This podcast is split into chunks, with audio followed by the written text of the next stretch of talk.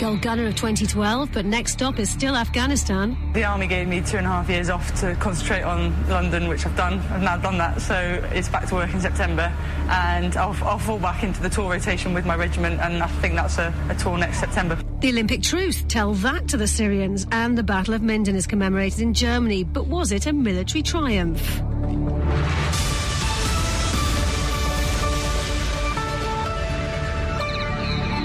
You can't have failed to notice that the London Olympics are underway. Yesterday, Britain's first gold medal was won by rowers Helen Glover and Heather Stanning in the women's pairs. Heather Stanning is a captain in 3-2 Regiment's Royal Artillery. Her commanding officer, Lieutenant Colonel Craig Palmer, is clearly delighted. absolutely elated. That is, uh, we always knew that was going to happen. You know, Heather is has been sensational over the last uh, few months, and uh, we're just delighted. You know, all her sacrifice over the last two years has now paid off. In terms of uh, three two, you know, busy busy regiment, uh, but we managed to release her. Uh, to go away for two years to train for this, uh, and I think you know in terms of qualities, you know the qualities that she's got, you know that make her a very good army officer. Uh, we're seeing also now translated into Olympic success. There's clear, I think, synergy between the two. And this was the reaction to Heather and Helen's win from those watching in Camp Bastion.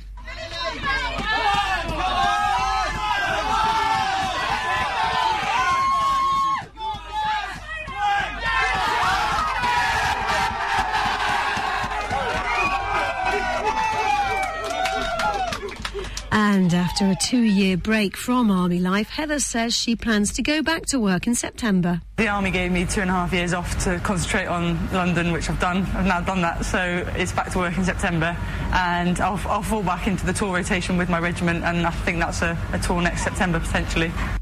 Well, I'm joined by BFBS defence analyst Christopher Lee, turned out sports pundit for the day. Uh, Christopher, did you watch the race? I did. I did. And I tell you something that immediately struck me. Um, as uh, as you said, well, you know, going to fall in line with the tour rotation, uh, back into uh, Afghanistan maybe. The army is not going to let its greatest PR asset sort of wallow in some smelly old gymnasium in Bastion as a, as a, as a I'm not sure it's so smelly. They've got lots of fresh air out there, They've got lots of fresh. No, no, this is this is absolutely fa- fantastic. And I tell you something. It's fas- what is fascinating? Um, a gold medal is is bigger PR than a VC, even, and you. You're not going to hide that. This is going to be the big personality thing. The other thing to remember, a VC uh, goes to some big occasion and everyone says, well, you know, well done, sir, etc. The VC can't wave. He has to be modest. She has to be modest. The gold medal, you naturally sort of go in as a sportswoman. And up goes the hand. You're Indeed. part of that sort of the great sort of uh, uh, uh, victor ludorum. And so should she have enjoyed the moment. Well, in a moment, we'll be speaking to Chris Akabusi about Army life and as Olympic medal winner. But first, let's go to Camp Bastion in Afghanistan, where our reporter Fiona Weir was with the troops watching Heather win gold. Hello, Fiona. Uh, tell us about the atmosphere during the race. Were many people watching? Well, you just heard that big cheer uh, earlier on. I think that really says it all. I mean, for the troops of 3-2 Regiment Royal Artillery, the build-up for this race had actually started last week when the girls won their place in the final. And by yesterday, the atmosphere was a bit like the weather here. It was at boiling point. Um, there was a palpable air of excitement um, when the troops gathered in their welfare tent here in Bastion. And it was decked out in all manner of red, white and blue paraphernalia from Union flags to bunting and you know, blow-up hands and bowler hats. It was very fetching. I mean, there was a certain amount of breath holding as the race started because there'd been so much media hype in advance.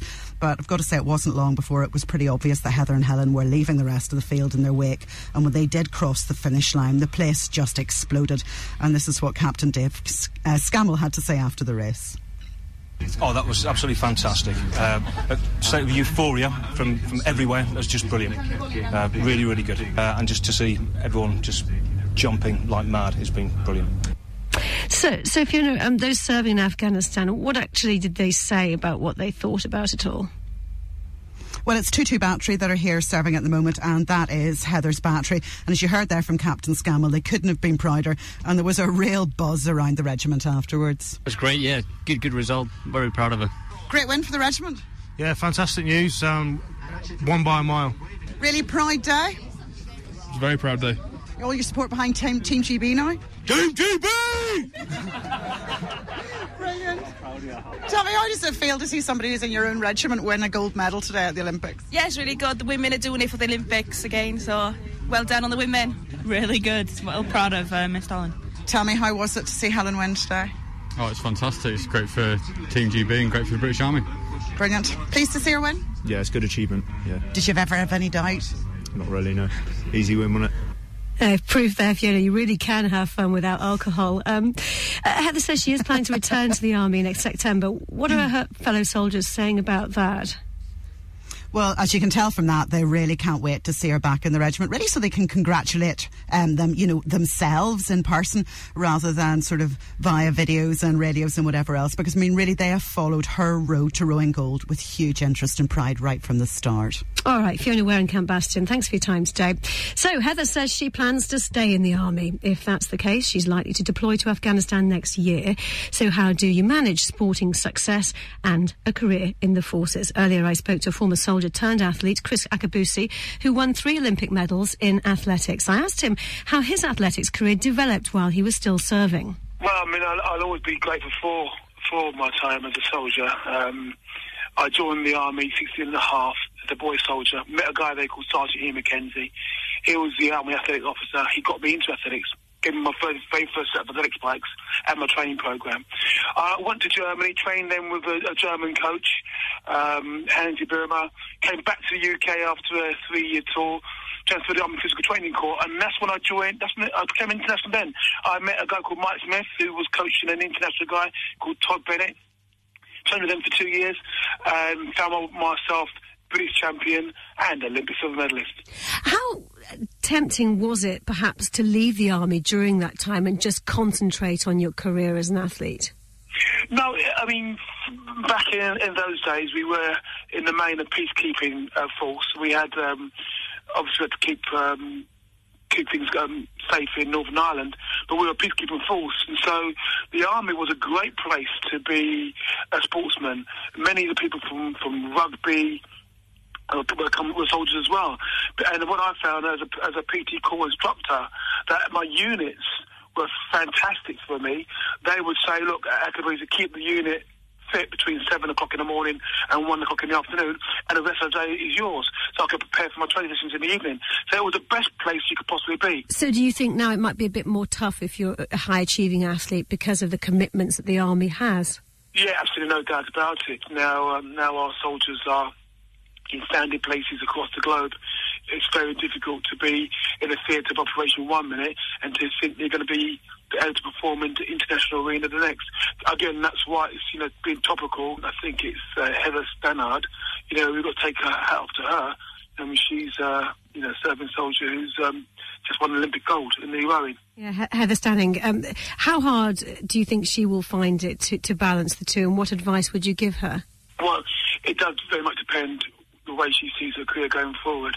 Uh, one thing for sure, you know, if you're going to be going to a theatre of operation, it's going to be difficult to to maintain the level of training that's got you your gold medal in the first place.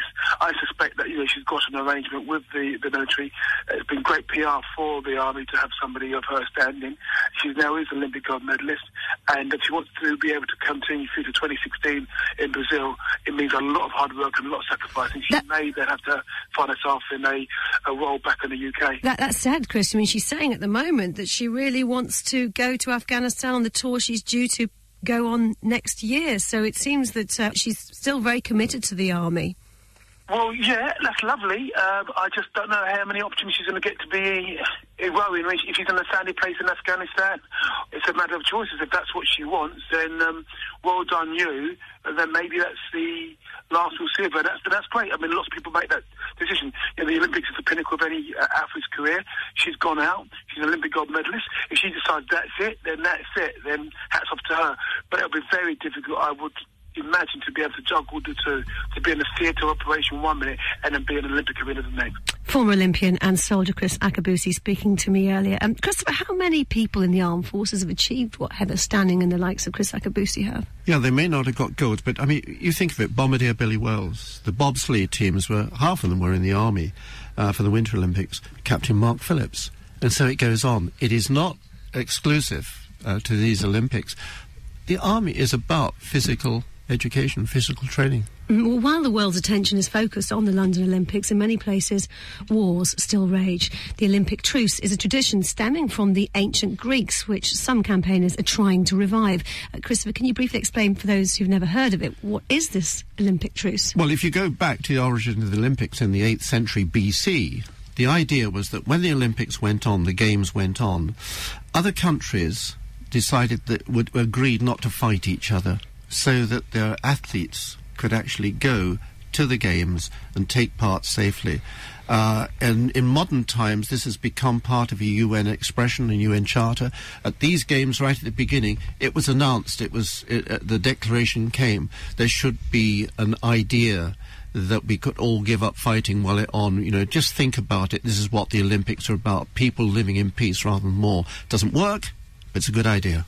Well, earlier I spoke to Dr. Konstantinos Philis, Director of International Olympic Truce Committee in Athens, and I asked him how relevant the idea is today of the Olympic truce. In my point of view, uh, Olympic truce is uh, uh, nowadays uh, more relevant than ever before. But uh, before that, uh, and before answering to your question, I would like to make clarification. That is, that Olympic truce is not an armistice. It is not a pure political process, and there is no guarantee that it will be respected.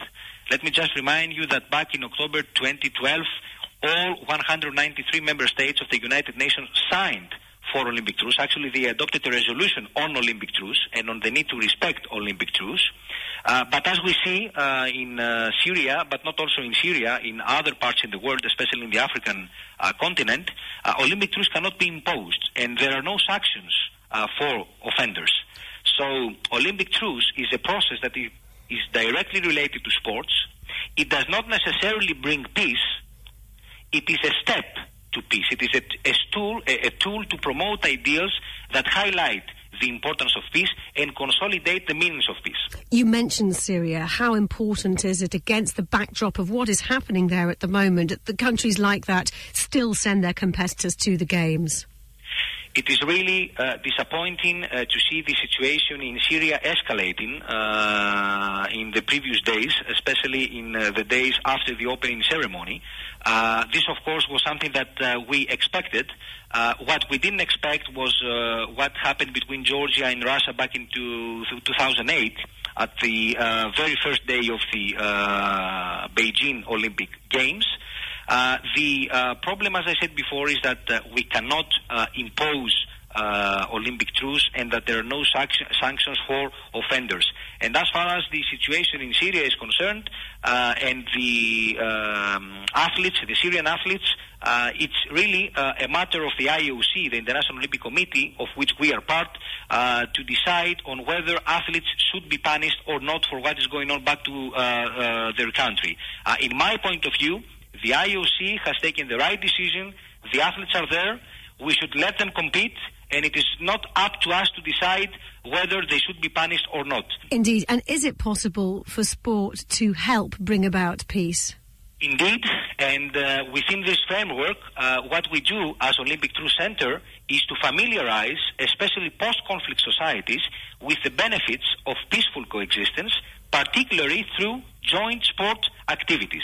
So, in a sense, Olympic truce, although it has not been respected during the Olympic Games, but throughout uh, its uh, uh, very existence, which is from 2000, uh, has been considered and can be considered as a platform for peace.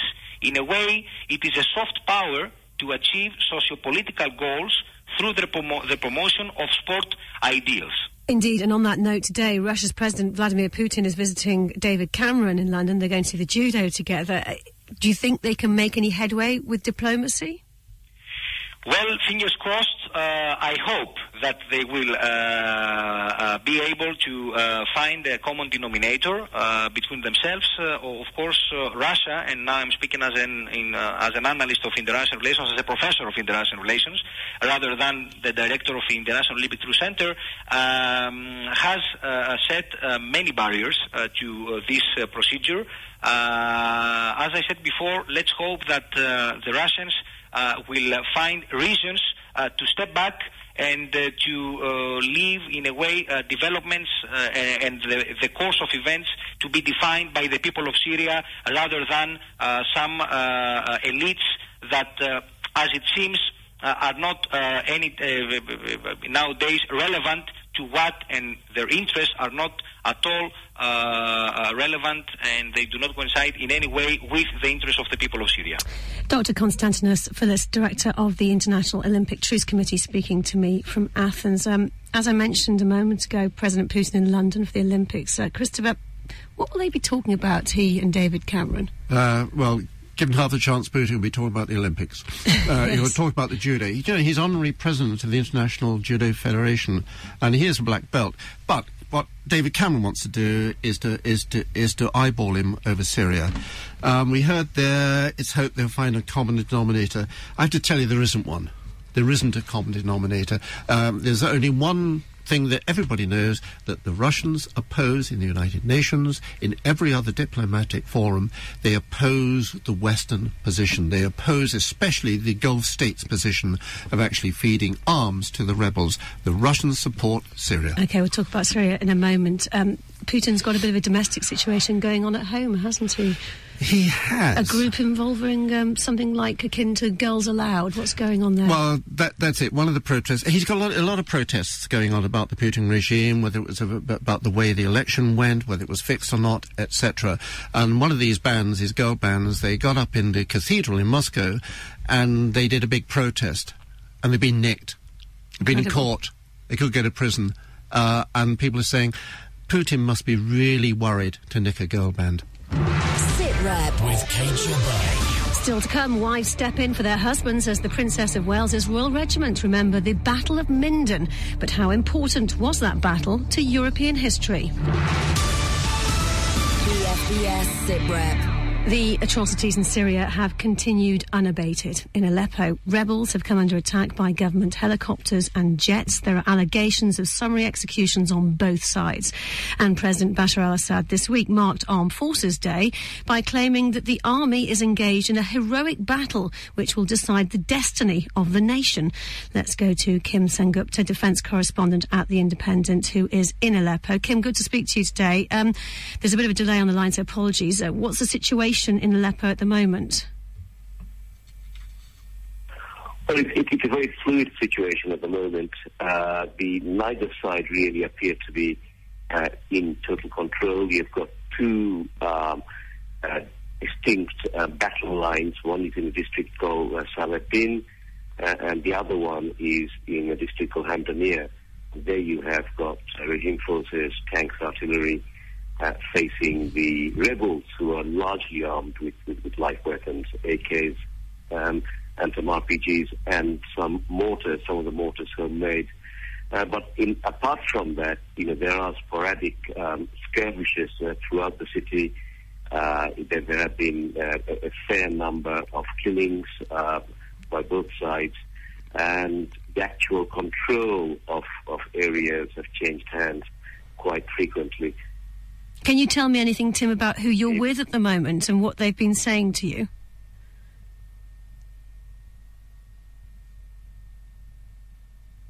Hello, Kim.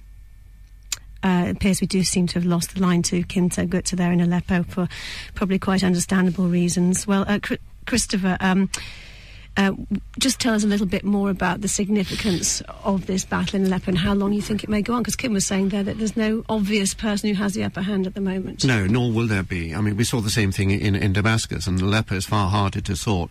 Um, one of the things that I was rather hoping he'd go on, because I wanted to ask him, who's got the airport? Is so- it- one of the things you try and do when you take a, a major town like that is get hold of the airport. The reason for that is that the other side, in this case the Syrian army, cannot fly in supplies so e- easy. The thing is, and Kim mentioned it, the so-called rebels are very lightly armed even if you take a city the size of Aleppo, which would be an astonishing military uh, capability, but it is sort of urban guerrilla, low intensity warfare, with that sort of weaponry, there is no way you can hold the city. You can't bombard the city, you can't bombard the others, and that becomes very important. So Andrew Green is a former ambassador to Syria, and he joins us now. Uh, so Andrew Green, thanks for your time today. Um, Kofi Annan is proposing a Syrian transitional government to include followers of Bashar al Assad and opposition members. Can that work, that idea? Well, I'm very doubtful about that. I think its time has probably passed. Um, sadly, both sides have decided to fight, uh, and for the same reasons, two of them. First of all, they both think they can win. And secondly, both of them know that the consequences of losing would be truly ghastly for them and their families. So I'm afraid they're committed to a fight uh, in a society which, of course, is a revenge society. And there are lots of people out there who've been uh, imprisoned, tortured, their relatives murdered by the regime, who are waiting for them, and vice versa. I think we can go back now to Kim Sengupta, who's in Aleppo. Um, Kim, uh, sorry, we lost you just a little while ago. I was just going to ask you really about the kind of people you have been with and what they've been telling you, if you can tell us a bit about that. Well, I'm, I'm only half hearing your question. Can I just very quickly say um, something, if it helps? Um, I, I, heard your guest uh, ask who holds the airport. Well, the airport is being held by the regime and uh, the regime is using the airport, the civilian airport, to bring in uh, men and material. Now, um, one thing happened yesterday, which which, uh, which added uh, another uh, quite violent dynamic to an already uh, violent scene, was that a, a, tribal militia from the El Bari tribe, who, who plays adherence to Bashar al-Assad, broke a truce and attacked the rebels and we do appear to have lost Kim Sengupta again. We'll leave it there with Kim Sengupta from The Independent. Uh, Sir Andrew Green, uh, could you just tell us a little bit about whether you think Bashar al-Assad would ever countenance relinquishing power? No, I don't think he would. Uh, in any case, uh, Bashar al-Assad is not the key to this situation. His father ran the country uh, with a rule of iron, and they were scared stiff of him. No one is scared of Bashar al-Assad. He is the, uh, if you like, the figurehead, really. Uh, and if he were to go, then he would very quickly be replaced by a relative or some general or other. So um, I think the question is really whether the regime uh, would uh, be willing to relinquish power and to move into some kind of a transitional government. And my guess is that they would not. Certainly not at this stage, not until they were on the verge of defeat. Uh, and I think it's pretty unlikely then. Christopher, we've often heard from political leaders that, that intervention in Syria would destabilise the region. Who are the players exactly, the countries, the terror groups, and what do they want? The important thing to remember in the region is this. If Assad family, if the regime went, the big, one of the big losers would be Iran and that is very important. Iran needs Syria, Syria needs Iran, for example. You then go right down to the Gulf states, and the Gulf states are watching very carefully because I they want to. Certainly, Qataris and Saudis uh, have been wanting and have been trying to get weapons into the so-called rebels. I don't know if Sir Andrew would go along with this, but I see this almost as a proxy war with the Gulf states fighting Iran through fighting with the, or supporting the rebels fighting the Syrian uh, regime. Do you see it as such, Sir Andrew? I think there's a lot in that. I think this is a contest uh, to some extent. I mean, apart from the internal pressures which we've mentioned, uh, it is a context, a contest between the uh, Sunnis led by Saudi Arabia and financed by Qatar uh, and the Shia led by uh, Iran. Uh, but there are other wrinkles as well because this civil war, which it now is, could very easily spread to Lebanon where some support uh, are supported by Iran and some support the regime in Damascus. And it could spread also to uh, Iraq, where again there's a Sunni Shia split, which underlies much of the tension in uh, in Iraq. So we're looking at a really confused and dangerous situation. And what do you think uh, the consequences could be in all of this for Britain? Well. Uh, this is a, a, nightmare situation, really. I think we could see a developing uh, instability in the region, which could possibly spread to the Gulf. Um, if it spreads to the Gulf, then of course it has a direct effect on, on oil supplies uh, and on the financial markets. That's a distance off. Uh, but um, any, the, the, to one extent, uh, to some extent, the uh, Middle East is one ball of wax, and if you have a really serious situation in Syria, as I've described, then that will have repercussions throughout the region. Christopher, what do you think is the best hope for Syria and the region's future? Um, at the moment, there is no best hope for Syria. That is the tragedy of the whole the whole business. If people could stay out of it, that would be a small bit of hope. There's another aspect of this which is not often uh, looked at. There is a mass movement of people, people moving to other countries. And I don't know, but sort of experience says that when you start to move people on this massive scale, when you are physically destroying a country and a large part of the people, then you are causing one of the sorts of instability that produces war on a much larger scale. Andrew Green, it's mm. going to be a long time, isn't it, till, until we really know what the consequences are of what's happening in Syria at the moment? Yes, I think it's going to go, frankly, I'm a pessimist. I think it's going to go downhill. I think it's going to spread. Uh, and I think that our ability to influence it in a positive and useful way is extremely limited. One thing I would add, and picking up on what Christopher Lee just said, uh, is that uh, foreign intervention would be stark raving mad. It would make a very bad situation worse. We should stay out. There is absolutely no case for any Western military intervention of any kind. Sir Andrew Green, former British ambassador to Syria, thank you for your time today. This is BFBS SITREP. British regiments whose predecessors fought in the Seven Years' War more than two and a half centuries ago have been marking the anniversary of the Battle of Minden. The North German town is where an alliance which included the British beat the French in a battle that involved the ancestors of the modern day 1st Battalion, the Princess of Wales's Royal Regiment. One PWRR c- celebrated Minden Day this week at their Paderborn base in Germany, but as Rob Olver reports, the Olympics meant only a quarter of the troops were there. Some historians describe the Battle of Minden on the 1st of August 1759 as the turning point in the Seven Years' War. France's defeat, it's been argued, helped to ensure Britain's acquisition of Canada and India for the British Empire. The Battle of Minden was a really important battle. It was the high watermark uh, of the French advance into Prussia and really set the ascendancy of the British Empire uh, over that of the French particularly in North America and India, but obviously it was won on continental Europe. Major Chris Charnock of 1st Battalion, the Princess of Wales's Royal Regiment. Right! Standard! East! One PWRR are descendants of 37th Regiment of Foot who fought at Minden.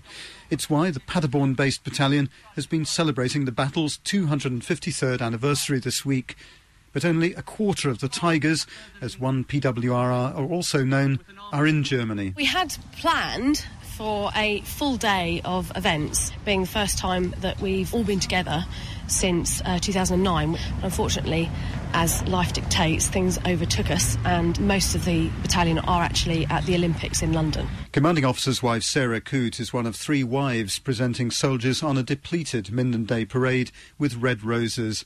The tradition originated at Minden, where British regiments wore wild roses plucked from the hedgerows as they engaged the enemy.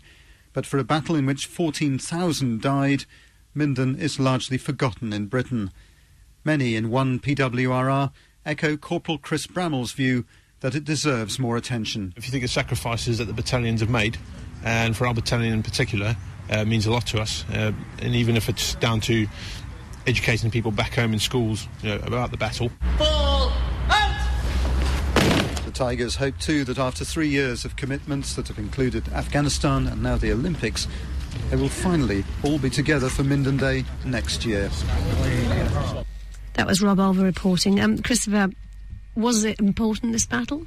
It was important as far as the Seven Years' War was con- uh, considered. When this battle took place, there was another four years before the end of the Seven Years' War and that's when they divvied up some countries like we got Tobago, the French got Guadeloupe back, uh, we got Quebec. But to suggest, for example, that this was the great decider in the British Empire, well, um, I think that's rewriting history. And of course, you do rewrite history and regimental history. I suppose it's important for regiments to actually commemorate these dates, though, isn't it? As it's part of their history. I tell you, a couple of years ago, uh, when it was the 250th anniversary of this, uh, there was an army PR sheet said this was the greatest battle and it was even more important than Waterloo. Well, that's what it was, an army PR sheet. I, sh- I, I shouldn't read your history from that. But what is important is this whole concept with everybody uh, with all three services, they do latch on to battles, they do latch on to successes.